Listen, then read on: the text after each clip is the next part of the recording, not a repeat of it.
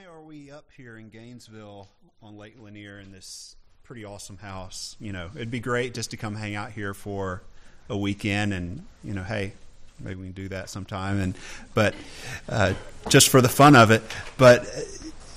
There, there's a bigger purpose here, and, and I hope that we've communicated that. But we want to kind of lay some framework tonight, just so that we see, hey, what are we hoping to accomplish this weekend? Um, why are we up here? You know, every once in a while, um, when I'm feeling really good about something, um, or feeling really good about our church in particular, I think, you know, I'd love to just like get a big house and a bunch of us just move in together and just, you know, wouldn't that be awesome? And, and you you may be thinking that tonight. Isn't it so cool that we're all just hanging out here together and we're singing and all this stuff? And probably by Monday, we're going to be like, I'm ready to go to my house. You know, uh, you know, I love y'all, but you know, so um, so yeah, so so we have these times set aside to where we can spend some intense time looking at some things and focused on uh, what it is that God has for us and what he, He'd want for us. So we really have two purposes going into this weekend that that the elders have come together and said these are some things that we want to accomplish. Um, the first is to help develop a ministry mindset among all the members of our church. Um, and so, in part of that, we're going to help, we're going to ask you, what is your vision to meet the needs in the body, the church, and to spread the love of Christ in Athens and around the world? So, do you have a vision for that? You know, because it's not, it can't just be on the people who are, are leading the church. And the second part of that do you see yourself as an inventor and an organizer of ministry? You, is that something you see uh, uh, of yourself? So, one, we want to develop that ministry mindset in all members. And two, we want to strive for the right spirit in our church. Um, because no matter what programs we come up with, no matter what plans that we make or what structure our church has, you know, we, we think the structure of the church is really important, but no matter what structure we have, um, unless we love each other, unless we're open to each other, um, unless we're willing to deny ourselves for the sake of other people, um, and if we're not kind to one another, particularly, um, certainly to those outside of the church, but to one another, um, we and we have to be people who follow Jesus and who obey him. If we don't have all of those things, none of the other efforts that we do will produce the type of fruit that we want to see. Because we can develop these programs and, and do things with, with a certain mindset or with a certain plan, but if we don't have the right motivation and the right spirit behind it, those things are never going to produce the type of fruit that we want to see. Um, so, what else do we want to do this weekend? We have those two things our ministry mindset in all members, and to strive for the right spirit. Um, so, what are some other things we want to accomplish this weekend? Well, you know, we asked for your feedback uh, over the past several weeks just to help put a mirror to our church and say, hey, what are some things that we're doing well, and what are some things that we maybe should be doing better? And, and I really appreciate you all who gave feedback. Some of the things we're going to look at this weekend, uh, there were some other things that we're going to address uh, in the coming weeks just because we can't do everything in one weekend. But I really appreciate you all who took the time to, and gave really insightful uh, questions and uh, just thoughts behind it. So here's some things that we said that were our discipleship strengths and that we were pretty consistent among uh, the people who uh, gave us feedback. One, they said that the teaching content was really good. We have something you may not know is that uh, over the past year or two, the the elders have developed kind of a three year plan of the types of content that we will cover on Sundays and in our house fellowships to make sure that we hit the important things that we believe that you need to know. And we're going to go into that into more depth uh, tomorrow, I believe. But so we've we've done that, but we haven't really communicated that. So, but I think that's part of the reason that everybody's like, yeah, you know, we really do a good job with our teaching and understanding uh, and the way we approach the word. Another thing that that a number of you said that we, we do pretty well is our emphasis on global missions. Um, that the work that we do in Mexico, we do that really well. Um, we have this new work that that is starting in Tanzania. Um, we want to do that really well, um, and so and we'll be talking about that some more this weekend. Uh, so that was another thing that, that you told us that, that you thought we did really well. And then another thing is the hospitality that we have toward one another. Um, that those who are fully committed to our church, that there's a family atmosphere. Um, you know, a lot of us spend time with each other outside of the regular church meetings. You know, yeah. To be real honest, I don't have time or the energy for a lot of friends outside of church, um, which is good and bad um, because we need to be investing in other people. But those of you in this room are the ones that I spend most of my social time with uh, when I'm with other people. Um, and so, for those who are committed to our church and who are just, you know, really in it, there's a great family atmosphere there, and we're really that. I mean, the church is supposed to be a family, and so we're really uh, happy about that. On the other side, there's some discipleship weaknesses that were noted, uh, not just by you, but also by by the elders. You, you know, sometimes you were telling us things. We're like, yeah, we see that. uh, so uh, it's it's like, yeah, we saw that one coming. Um, one area is just practical accountability. Um, some of you have been invested in very heavily in your time here in our church, and that's great. There's others who have slipped through the cracks, and that that can't be a characteristic of our church. We we don't need to let anyone slip through the cracks. Um, so we want to make sure that every child, woman, and man is pastored and discipled uh, to the best of our ability in the time that they're with our church. Um, the other thing that that we really see a need for uh, improvement on is our local missions and training, uh, training and opportunities. Um, especially over the past year or so, some of the things that we normally did as part of our local outreach have kind of fallen off, and uh, we've seen the effects of that. Um, hopefully, I won't get in trouble for sharing this. In 2013, we baptized 13 people and had uh, several more profess faith. This past year, we baptized one. If there's something we're supposed to be about, it's sharing the gospel with people. And one of the visible representations of that is professions of faith and baptism. So we have to we have to renew our focus to that. Um, and the third thing that we, we saw as an area that we needed some improvement on is again, back to the hospitality and follow up of people who maybe come for the first time or are kind of on the fringe. You know, we see them every once in a while and we're like, hey, what's the story with so and so? I saw them and then I didn't. You know, who's going to go after, who's going to go talk to that person to see what's going on?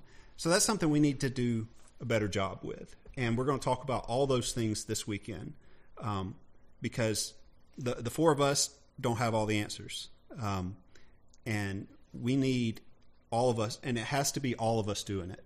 It can't just be uh, one or two of us.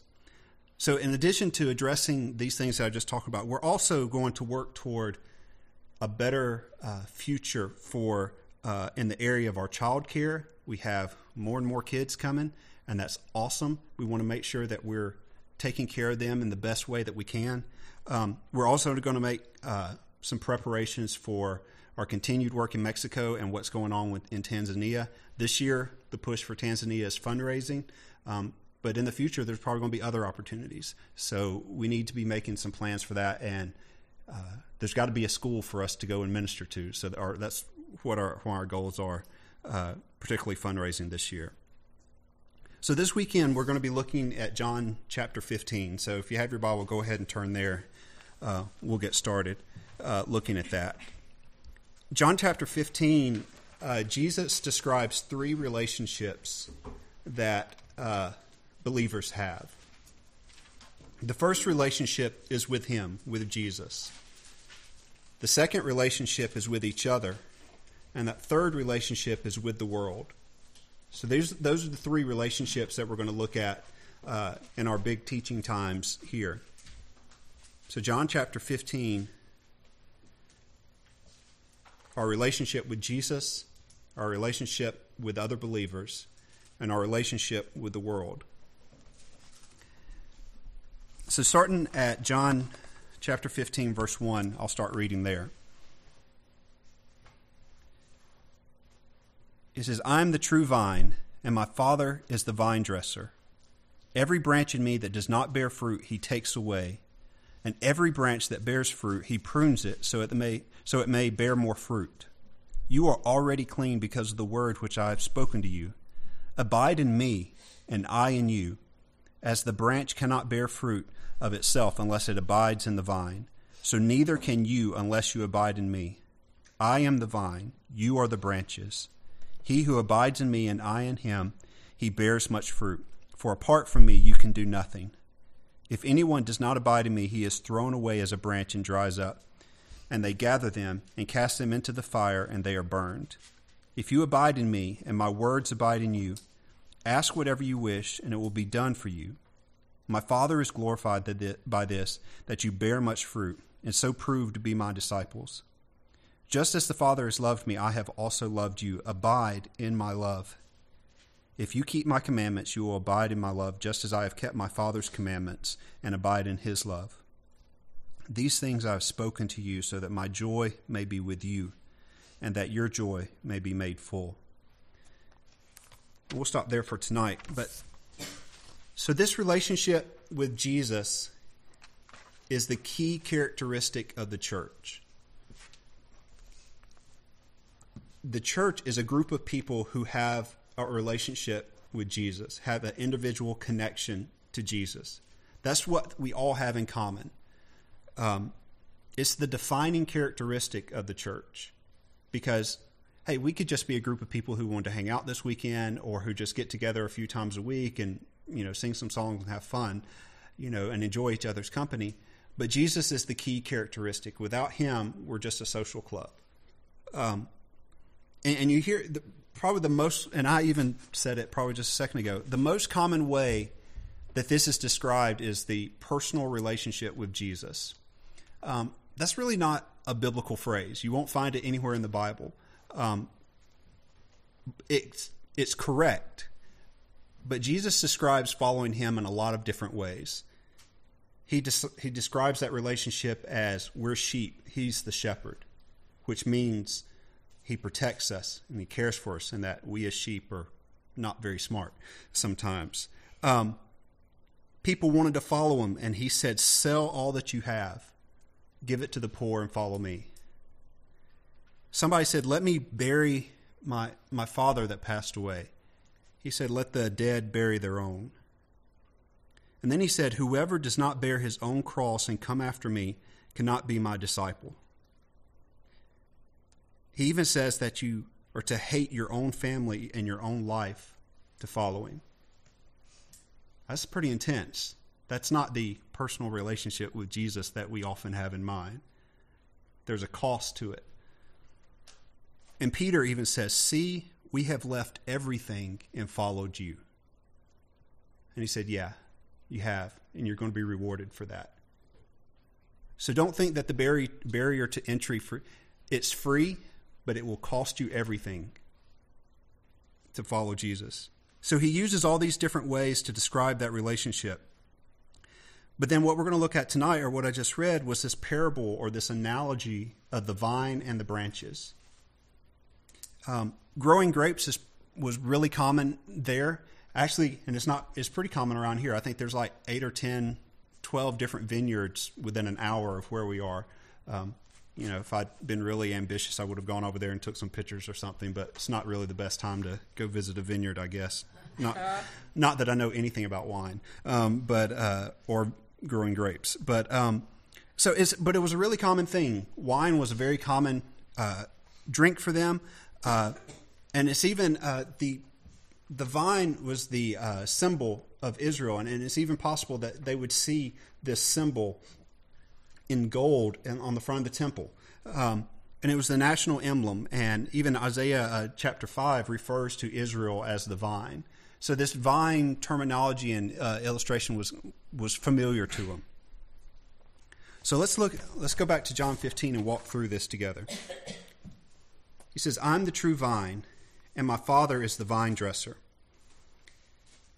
So he says, true vine if he's not, if you're not connected to the true vine, um, you won't get the right kind of fruit.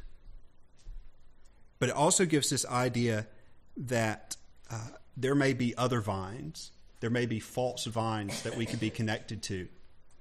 Because if there's a true one, that means that there's false ones as well. He says, unless someone is actually and vitally connected to Jesus, the quality of his fruitfulness will be unacceptable. There may be many branches, but to bear the right kind of fruit, you must be part of the real vine. And it says, God the Father is a skillful gardener. He tends to his, uh, his crop, he waters it, he protects it, he cultivates it so that the vine can produce the maximum amount of fruit, the best quality, the most of it. Let's go on to verse 2. Every branch in me that does not bear fruit, he takes away, and every branch that bears fruit, he prunes it so it may bear more fruit. So pruning is is is required uh, when you're uh, to increase the fruit bearing of the uh, of the vines and of the plants.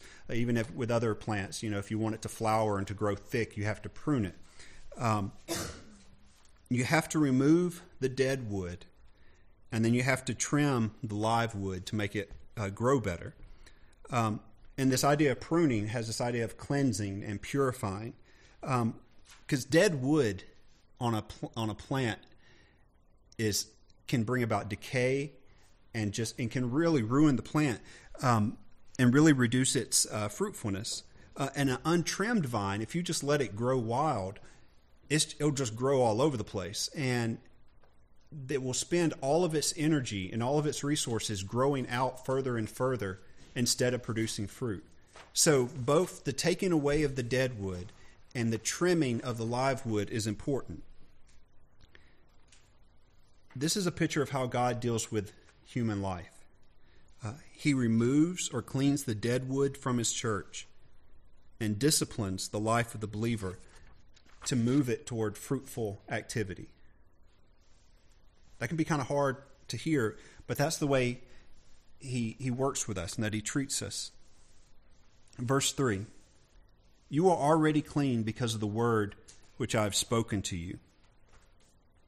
Now, if you remember back in John chapter 13, we have this scene of the foot washing, you know, and and Jesus goes to wash his feet, and of course they're like, "No, you can't, you know, wash my feet." And he says, "Well, if I don't wash your feet, you have no part of me." And he's like, "Well, wash my whole body then," you know, uh, you know, typical Peter, you know, take it from one extreme to another.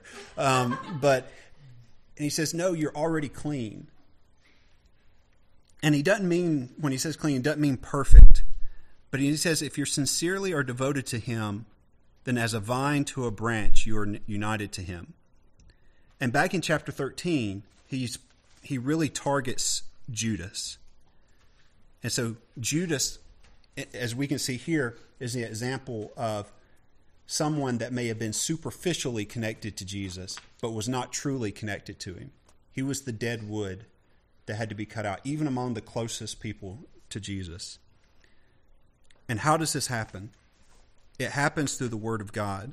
That's what we see in verse 3. It says, uh, Because of the Word which I have spoken to you. Um, the Word of God condemns sin, it inspires holiness, and promotes growth. And as they heard Jesus' words, they, they underwent a pruning process. The true followers underwent a, a pruning process that removed uh, the evil that was there and made them better able to serve him.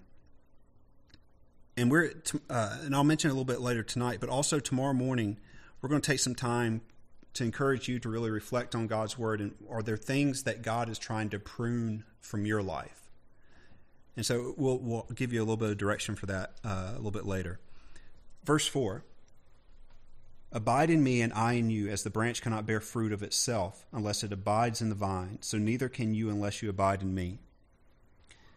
So, to continue to produce fruit depends on that constant union with the one true vine, the source uh, of fruitfulness. If a branch is cut from the vine, it may still look alive for a while, but it'll never produce fruit because it's disconnected from the source. It can't uh, do what it's supposed to do. Um, so we as believers have to stay connected to Jesus. We have to stay uh, in His Word. We have to stay in prayer. Um, and we have to constantly be receiving from Him those streams of living water because apart apart from him we can't produce any of the things that that he would see as fruit verse 5 I am the vine you are the branches he who abides in me and I in him he bears much fruit. For apart from me you can do nothing. Fruit fruit is not just something that might happen for a believer. It's what will happen. It's what should happen. It's the normal condition for a believer to produce fruit. Um, now, we're not qu- promised that you know your fruit is going to look the same as mine because we're different people. We have different giftings. We have different uh, abilities, but we're still going to be producing fruit. Um,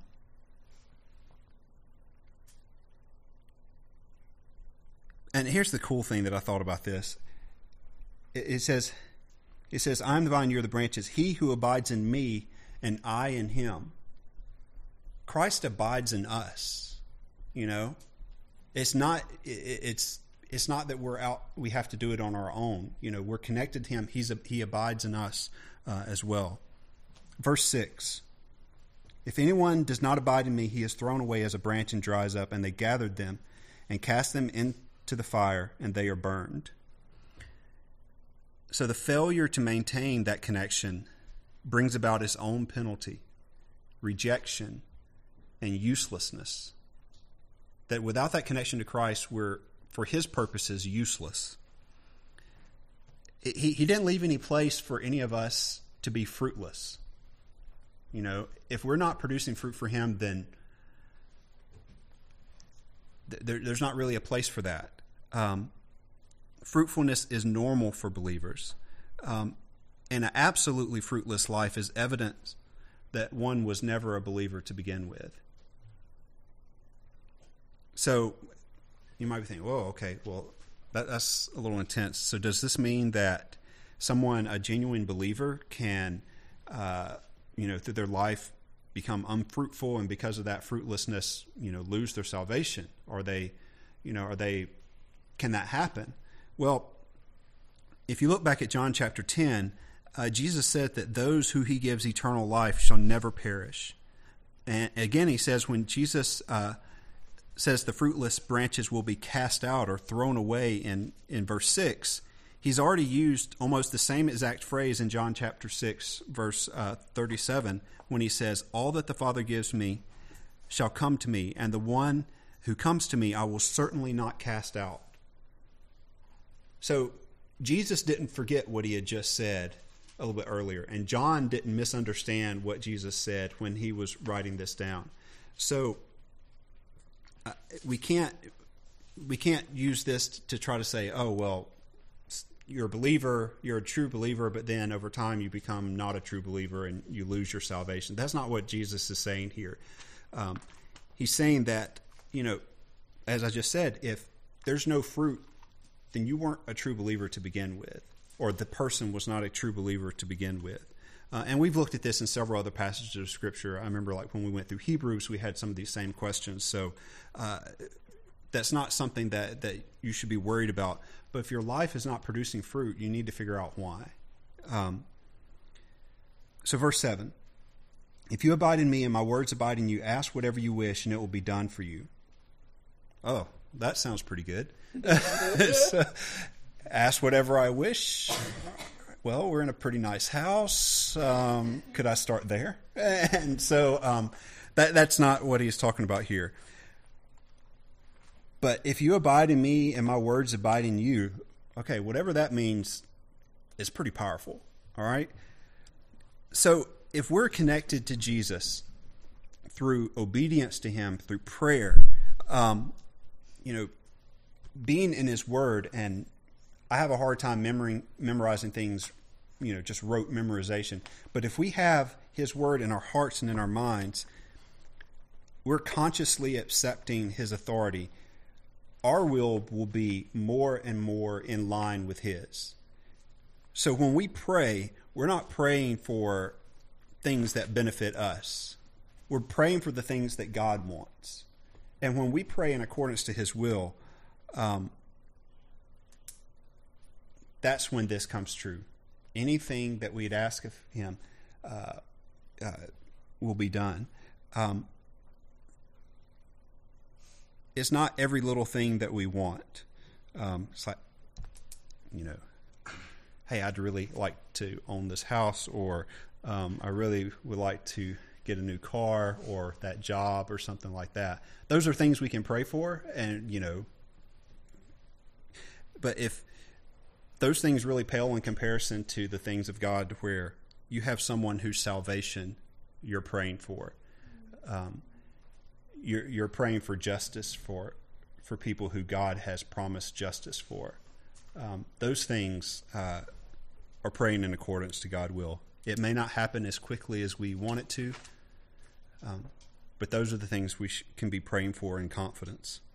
Verse 8 My Father is glorified by this, that you bear much fruit, and so prove to be my disciples.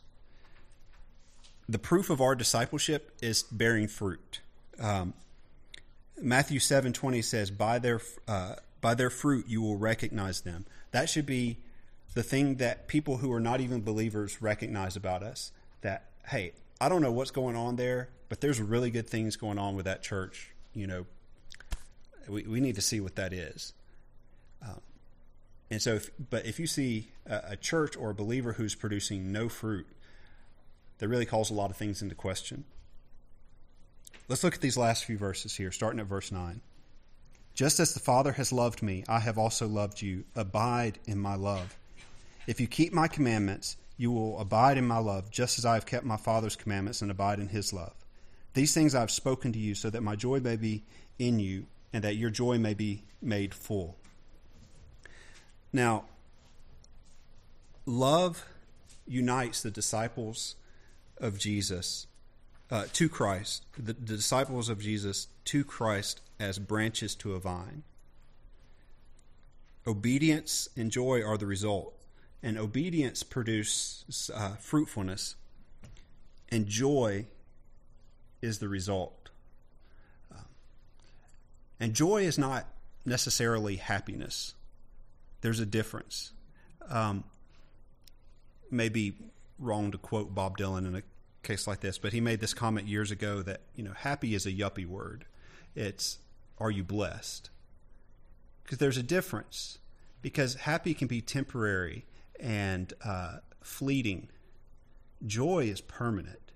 It's that thing that even when things are bad, you're all right. Um, so, but at the same time, Jesus wants his disciples' life to be spontaneous uh, to be joyful. He doesn't want us to be burdensome and just and just weighed down by, by life and, and boring. Um, that's not what he wants for us. That's not the life that he has planned for us. Um, so if he says he wants that his joy would be made full in us. That sounds pretty good.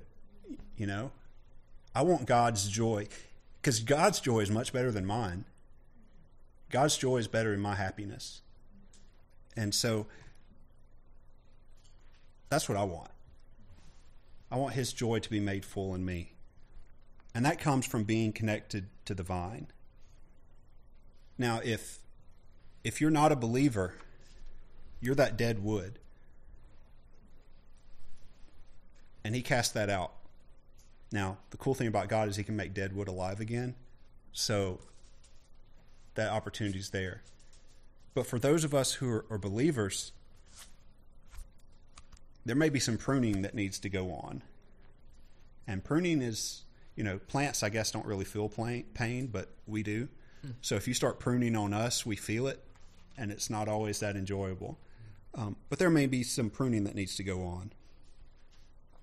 Uh, Tim Keller gave this fictional account of a first century Christian and his Roman neighbor. If, uh, the Roman neighbor says, Oh, you're a Christian. That's great. I love religion, all the pageantry. That's really wonderful.